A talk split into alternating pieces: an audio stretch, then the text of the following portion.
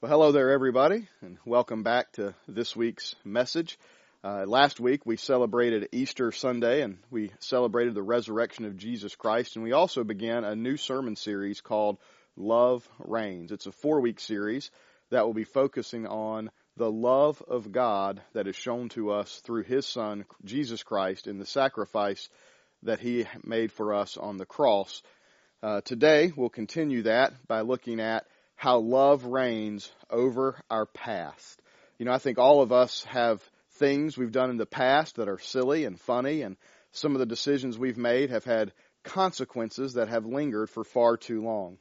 Every sports franchise has a story like that, where uh, ownership or management has made a decision that's led to negative consequences.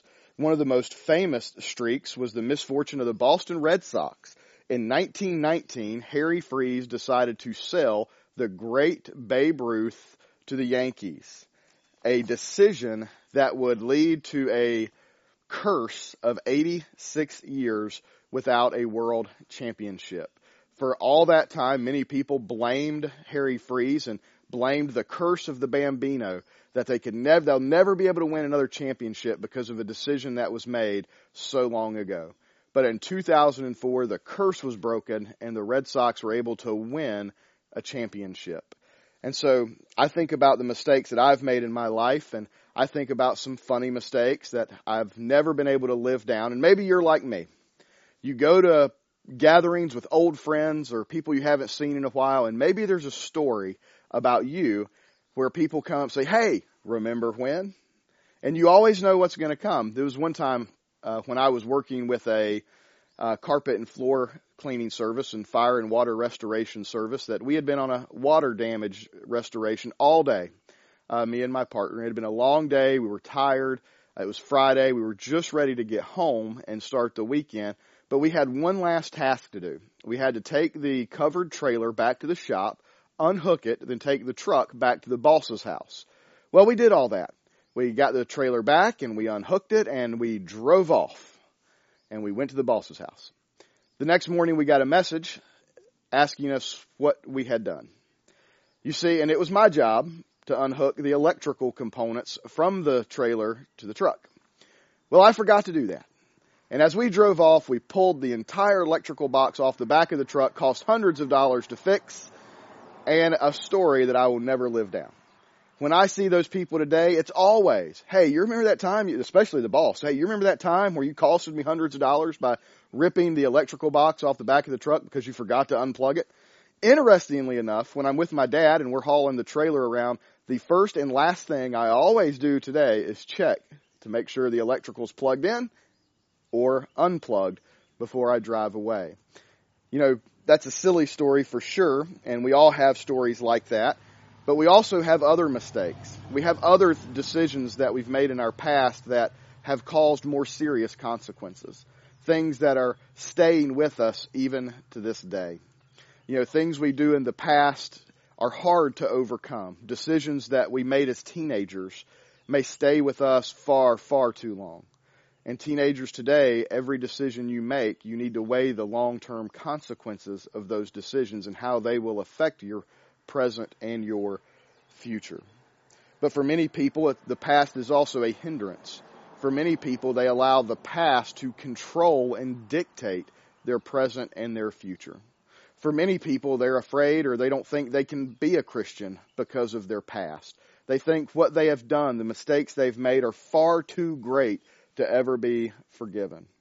But today we'll be looking at a passage of Scripture in Second Corinthians where the Apostle Paul makes it clear to us that our past is not a hindrance to our present and our future.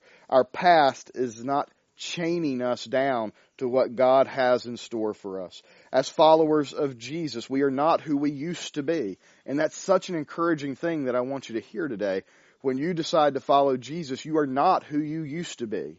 You are who Jesus says you are today.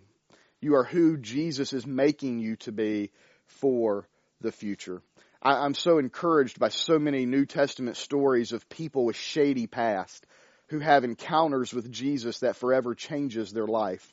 People like Matthew, a tax collector, one of the most hated, despised individuals of the Jewish Jewish community in the New Testament. He was a guy who was seen as betraying his people. He took advantage of his people. He was uh, he was extremely sinful in his choices and the way he treated others. And yet he had this encounter with Jesus while he's sitting at his tax collector's table. And Jesus simply says, "Come follow me." And it changed Matthew's present and it changed his future forever. We see a, a lady like Mary Magdalene, who we believe was a prostitute. Uh, and yet when she had an encounter with Jesus, it changed her life. Her past no longer defined her. Jesus forgave her and transformed her into who God wanted her to be. We, we read another story of a woman who Jesus meets at a well. A woman who had had five husbands, and the person she was living with was not her husband. A shady past, bad decisions. And yet Jesus changes her life and makes her new. Even the Apostle Paul, whose past was a little bit different, it wasn't necessarily shady, but his past was a one of persecuting and killing Christians. And yet Jesus goes to him, meets him on that road to Damascus, and Paul's life is changed forever. So Paul has experienced the life-giving reality of a, of a faith in Jesus Christ. Paul has experienced a new life that he's going to talk about in Second Corinthians five. He writes this in verse seventeen. "Therefore, if anyone is in Christ, he is a new creation. The old has passed away, and soon the new, and see, and see, the new has come." You see, we are new creations in Christ. I love that word, in Christ. You see it throughout the pages of the New Testament. Paul uses the phrase in Christ about two hundred sixteen times in his letters. It's a way of showing a connection to Jesus, a union with Jesus. When we are united with Jesus because of our faith in him, we experience a transformation. Uh, he makes us new. And this newness, this reality, removes the oldness in our life. So in a sense, when we say yes to Jesus, it's out with the old, it's out with the past, and it's in with the new. The love of God that reigns in our life removes all of our old sin. It removes all of our old shame, our guilt, our regret, our failures from our lives. When God's love reigns in us, it overpowers the hold that our past has on our life. But you have to allow Jesus to clean up your life. You see, it's not just something you can do. It's not just this instantaneous reality. Oh, you're instantly forgiven. But the life God wants you to have, that new life, is a process, and you have to allow Jesus to come in and clean up your old habits and your old ways. Jennifer, Jennifer and I love watching H G T V. It's one of our favorite stations to watch. We like Fixer to Fabulous, Fixer Upper, Good Bones, Hometown, all of them. It's so amazing to see how those people can go into these old, run-down, well-established houses and see a bright future.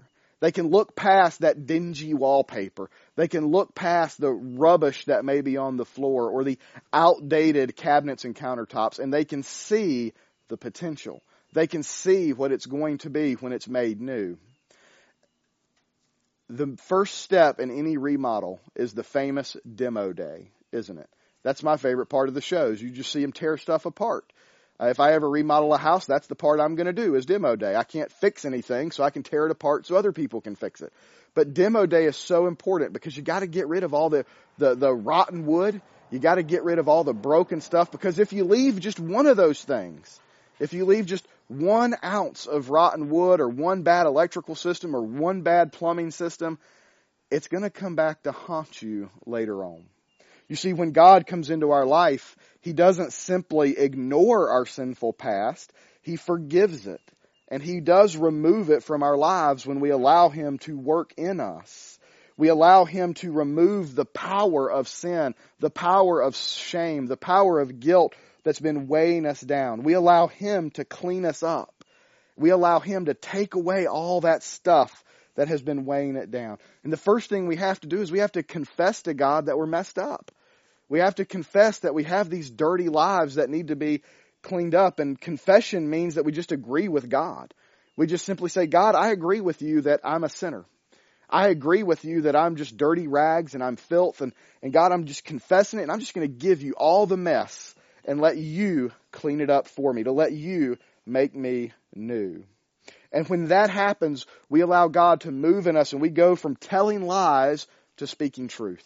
We go from selfish ambition to selflessness.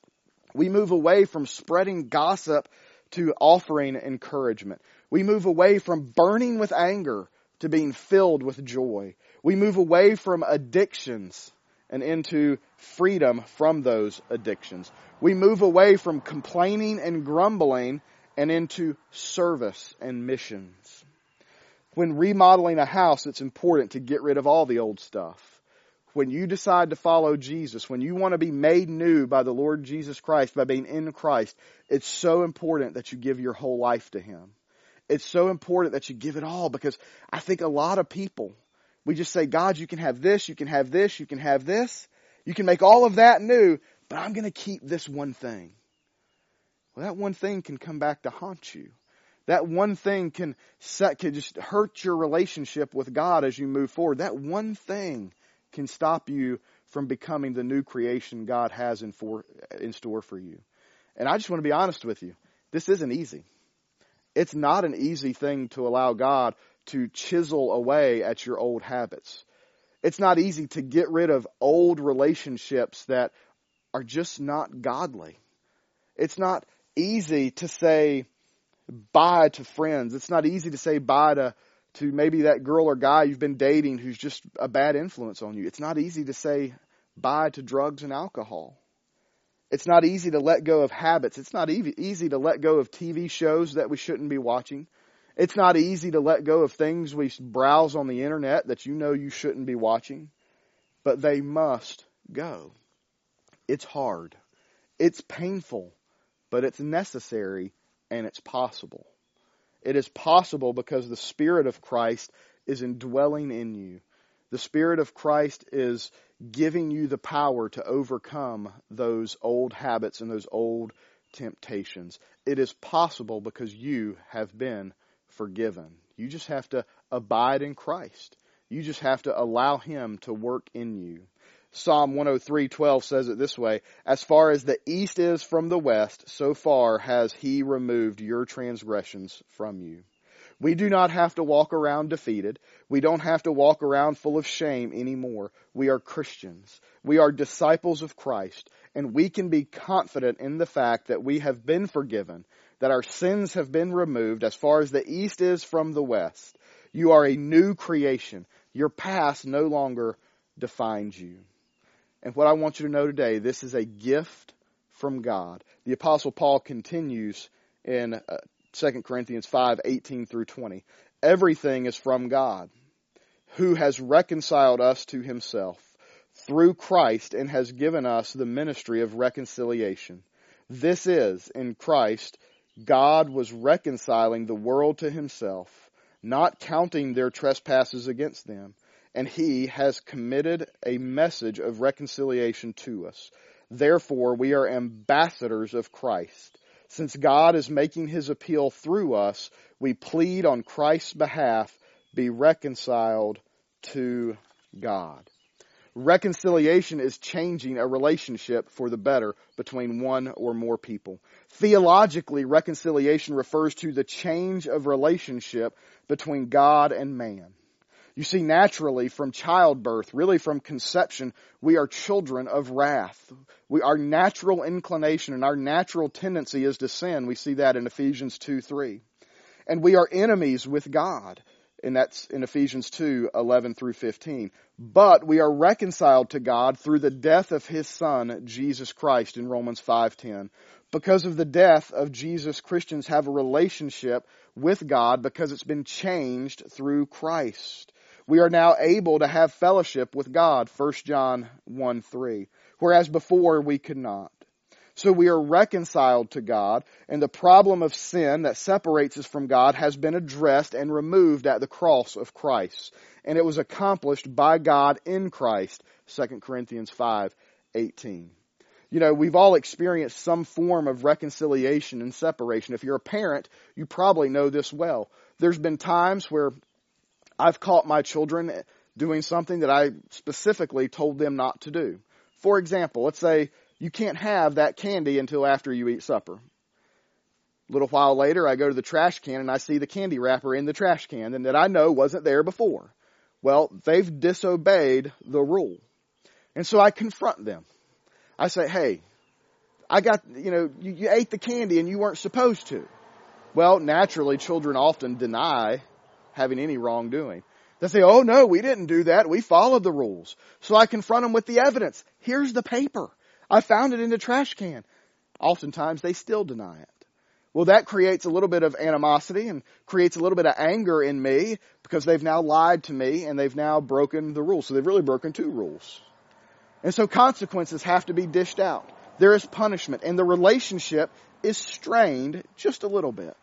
Not quite like the relationship sin strains has between us and God, but there's that tension in the parent-child relationship.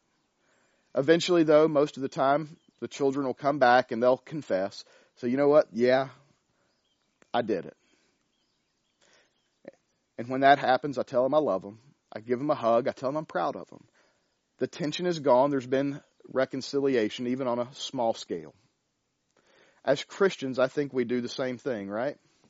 We're confronted with our sin almost daily. We hear a message like this and like last week, and we know that we're all sinners and we fall short of the glory of God, but yet we often deny that. We often don't want to live up to that or confess that we are sinners. And so there is a tension between us and God. There is a large separation, a large gap because of sin. But yet when we confess, and yet when we tell God we're sorry, He reaffirms His love for us, and He reconciles us to Himself through Christ. But if you also notice in this passage, we have been given a message of reconciliation. God loves us for sure, but God wants to love through us. We are a mission-minded people because we have been given a mission from Christ. Jesus, some of His last words were, "Go therefore and make disciples of all the nations." We have a message of reconciliation that we have to tell the world. We have to tell the world around us, at our jobs, at our schools, everywhere, that God wants to be reconciled with you. God desires a relationship with you. The biggest misconception is the, in the world is that God sends people to hell. Listen, God doesn't send anybody to hell. We choose to go there when we choose to rebel against Him, when we choose to reject the offer of reconciliation. God's desire and God's love that needs to reign in our life is He wants everybody to be reconciled to Him. His desire is that all men be saved. Jesus came not to condemn, but to seek and save. And so we have a mission to take this message to the world. People need to hear it. We proclaim it with our mouth. That's what evangelism is. It's telling people, hey, Jesus has changed me. Jesus has reconciled me. They want to hear it, but they also want to see it in our lives. Listen, if you walk around claiming to be a Christian and you don't live like it, you hurt your witness. If you walk around and say, oh, well, I'm a Christian, and you grumble and you complain and you gossip, what does that say to the rest of the world? We have a message of reconciliation, and the world needs to see how it has changed our lives, and they need to hear how Christ has changed our lives. Listen, I could ask you today to tell me about your favorite movie, couldn't I? And I bet you could tell me everything about it, or your favorite sports team. You may even, I mean, I could tell you everything about my wife. That's how much I love her and how awesome she is. And you, you, we've got all this stuff that we could talk about because we love it and we're passionate about it. But how about this? Are you passionate enough to talk about Jesus? See, when you realize how much God loves you, it's going to ooze out of you. Like when you take a Snickers bar and break it in half and all that ooey-gooey goodness just oozes out. Man, that is good stuff, and we've got the good gospel message. It just needs to ooze out from us as we live our lives and as we tell people about it. We should be so in love with Jesus that the fear of sharing it just, just is overcome. Because listen, my fear is this. If I don't share, someone's going to die and go to hell. That is my fear, and that fear is greater than me being rejected. So we have a message of reconciliation that the world needs to hear. We have a message that love reigns in our life, and love can reign in the lives of other people as well. So Jesus wants to make his appeal to the world through us. He wants to, he wants us to share the gospel with others. And a part of that gospel message is found in verse twenty-one. He made the one who did not know sin to be sin for us, so that in him we might become the righteousness of God. You see, our wrongness is replaced by God's righteousness. There is an incredible exchange that takes place at the cross of Calvary. Jesus takes our wrongness, our wrong living, and he gives us righteousness. The Greek meaning behind the word righteousness is this idea that we are approved in the eyes of God. We have his divine approval, that we've been made right in his eyes. Now, maybe some of you listening today need to hear this, and I want you to pay very close attention. Because for a lot of people, maybe your parents didn't didn't affirm you. They didn't encourage you. They didn't give you words of affirmation or approval. But I want you to hear this. When you say yes to Jesus, the Heavenly Father approves of you. The Heavenly Father accepts you. Through Christ, you are approved and accepted. You are loved. You may have never heard that before from anybody else, but the Heavenly Father says, "Welcome to the family, good and faithful servant." I mean, that's such a powerful thing. I know there's a lot of broken families in this world, but the Heavenly Father can restore that relationship with him through Christ. If you are in Christ by your profession of faith, God does not see your sinful past. He looks through the blood of Christ and he sees that you are forgiven.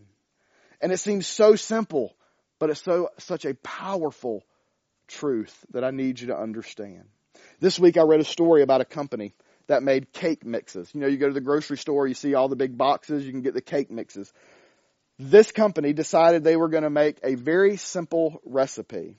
They and they were going to be successful. All you had was their mix and you added water. That's all you needed. They thought it would be simple. They thought it would be easy. They thought it would sell like hotcakes. The problem is it didn't. Because people thought it was too simple. People didn't think it was the right way to make a cake. So they did some research. And they found that it wasn't, that people didn't think it was trustworthy. So they did one thing. This company said, you add water and then you add one egg. Still pretty simple, isn't it? Once they made that decision to change it, wildly successful. You know, I'm afraid that a lot of people see the gospel as too simple. They say, surely that can't be all we have to do. No. We we have to do something. We have to pay some price to be able to follow Jesus. There's a lot of faiths out there that say that, aren't there?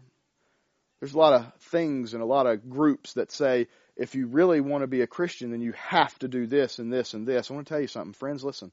The Bible is very clear. You don't have to do anything. Christ has already done the hard part.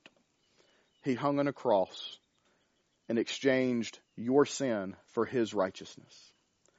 All you have to do is make the decision to follow him. Jesus says throughout the Gospels, come follow me.